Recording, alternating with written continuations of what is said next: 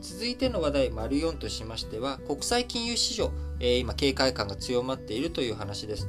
えー、世界の金融市場、17日の欧州市場では、イギリスやドイツなど欧州株が軒並み下落。また、原油価格も急落した一方で、安全資産とされている国債や金にマネーが流入しております。背景としてはですね、やはり、米中の景気悪化懸念、こちらが大きくなっているということだと思います。世界第1位、第2位の経済規模を誇っております、米国と中国。こちらの2つの国でですね、景況感悪化しております。もちろん背景にあるのはですね、デルタ型の拡大。こちらが経済の重荷になっているということで、アメリカでは8月上旬にワクチンを1回以上接種した成人の割合が70%に達したものの感染者数再び増加しております。また、いち早く感染拡大を抑えた中国も、現在、再び拡大傾向にあり、当局は省をまたいだ移動を控えるよう要請、環境観光業などへの影響が広がっております。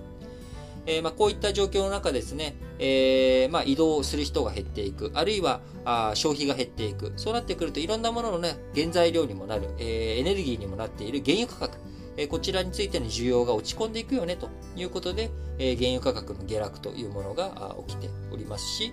えまたそういったことで、株価もですね、えー、航空機や石油大手、えー、こういったところも弱含みというようなことになっておりますし、移動や観光業、内需、消費がマイナスになっていく、景気が悪くなっていくということになればですね、将来の企業の成長期待が薄れるということで、株価も下げる方向に見られているということになっております。でその代わり、えー、まああ安全資産と言われている金とかですね、え国債、えこういったものがあより今あ注目されているということになっております。えまた、景気悪化の背景、えである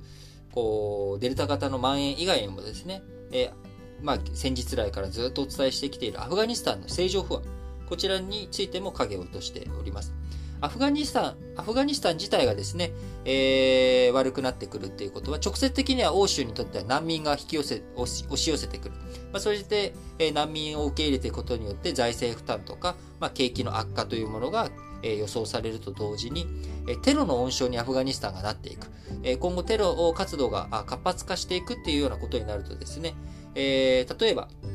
2004年にスペイン・マドリードで、列車爆破事件があったりとか、ロンドンで、観光バスの爆破とかがあったりとか、まあ、こういった時に、テロの波及、普及、波及が進んでいくことによる、え政情不安、景気悪化不安、こういったことから米欧株の下落を当時招いておりました。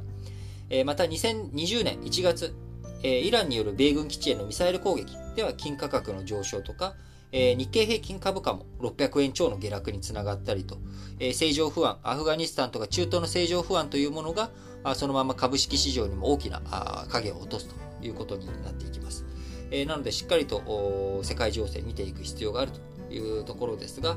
え現状、え金融市場不安一色というわけでもなくですね、えまだまだ、え今後、株式市場上がっていく可能性というものも十分にみんな見込んでいるということになっております。えというのもですね、インフレ、えこちらが非常に力強く進んで、え特にアメリカとか進んでおりますけれども、えそれに対して、え金利がインフレよりも低い状態になってしまっている。えー、ということはですね、えー、実質的に金利がマイナスというような状況になってしまっているので、えー、お金を持っていれば持っているほど、え時が経てば経つほど価値が下がっていく。えインフレがね、激しくなっていけば、当然、え今、消費した方がいいっていうことになっていくので、そうなってくると、え株を持っていく、株に変えた方が、え安心だ、安全だというような見方、見方もしておりますので、えー、まだまだ景気の状況とかですね、えー、刻一刻と変わっていく、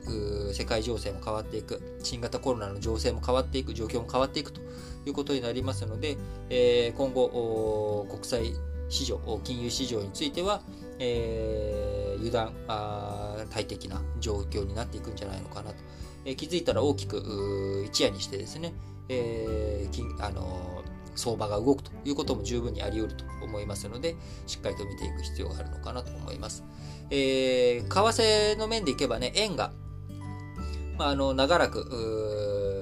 2桁台の円高にはなっていない。100円台にずっとね、とどまっているということ。えー、最後あったのが2016年の8月23日に、えー、2桁台を記録しておりますが、その時には EU のブリグジット、